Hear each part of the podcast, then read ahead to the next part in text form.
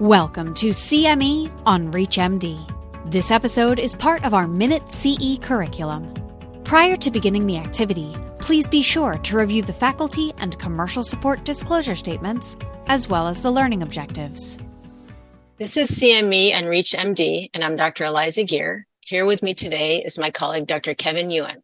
So let's dive into a case. Dr. Yuen, we have a 40 year old man who's been diagnosed with acromegaly. He has an invasive macroadenoma. He undergoes transsphenoidal surgery, and pathology shows that it's a sparsely granulated tumor. After surgery, he has a very high IGF 1 level. So, we also know that he's been diagnosed with type 2 diabetes, but it's well controlled. So, which treatments would you consider for this patient and why? Thank you, Dr. Geer. This sounds like uh, an interesting and uh, complicated patient. So, for starters, I think that the fact that he has an invasive macroadenoma and the fact that he has a pathology that is sparsely granulated with high post-op IGF-1 makes it a challenging patient. So, um, in terms of uh, treatment options, obviously, um, given the fact that he continues to have high, high IGF-1, uh, medical therapy, or perhaps maybe even radio radiotherapy. But regardless of whether radiotherapy or not, medical therapy needs to be considered given the fact that radiotherapy takes time for it to work. So we certainly have three options, I guess. You have the first generation somatostatin receptor ligands, such as octreotide and lanreotide. We also have the second generation pasireotide LAR and also the uh, growth hormone receptor antagonist pegvisomant. I think given the fact that this is an invasive macroadenoma with a high IGF-1, certainly there is a, a possibility that the disease is going to be difficult to manage. And I think what we could do is to consider a somatostatin receptor ligand. And this is because it can work by potentially reducing the tumor size and potentially lowering the IGF 1.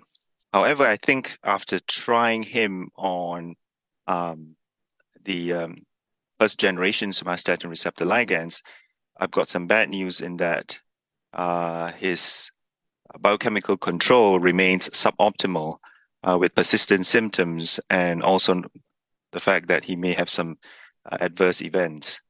So I think we have to then consider thinking about what are our options next, uh, and certainly maybe even either increasing the current dose or perhaps considering combination therapy or switching the patient to uh, another agent completely. Yeah, so I, I these are um, some good possibilities. So it sounds like he's had sort of a suboptimal response to a first generation SRL, which I guess is not surprising because he has a sparsely granulated tumor. And we know those tumors don't respond as well to first generation SRLs. If he's really not receiving benefit in terms of IGF 1 reduction and symptom management, then we may consider just switching to a second generation SRL, pasireotide, since we know that patients who have not responded to first generation SRLs about 15 to 20% of them will receive control in terms of IGF-1 levels from pasireotide, and that the sparsely granulated tumors tend to respond better to pasireotide. It's also reassuring that he has well-controlled diabetes because we know that pasireotide may cause diabetes or hyperglycemia, um, and that's a significant risk uh, with that medication.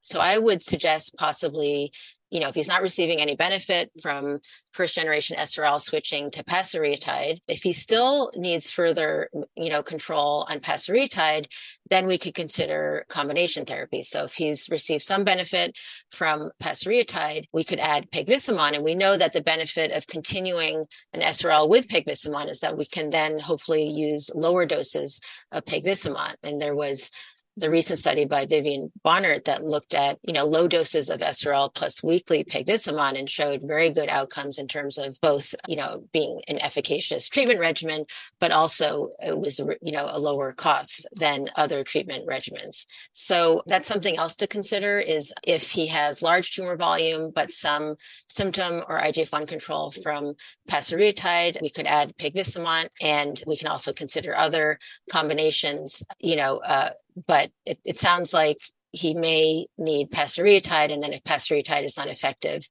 either switching to another therapy or adding on uh, pegvisomant to pasireotide might be a good option for this patient. Well, this has been a brief but great discussion. We hope you'll put these tips into practice. Thanks for tuning in. You've been listening to CME on ReachMD. This activity is provided by Prova Education and is part of our Minute CE curriculum. To receive your free CME credit or to download this activity, go to reachmd.com/prova. Thank you for listening.